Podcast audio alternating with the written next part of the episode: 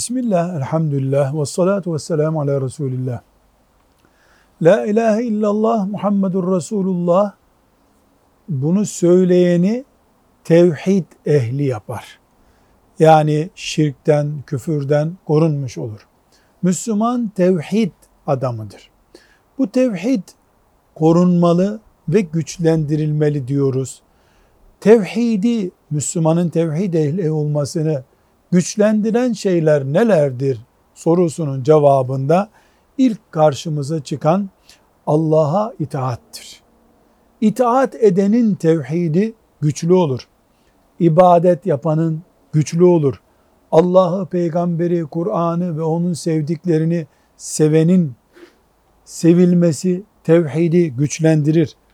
Allah'tan korkmak ve Allah'tan umut var olmak arasında dengede durmak tevhidi güçlendirir. Çok dua etmek tevhidi güçlendirir. Allah'a tevekkül etmek ve Allah'ı anlatan ilmi, Kur'an'ı, hadisleri okumak tevhidi güçlendirir. Velhamdülillahi Rabbil Alemin.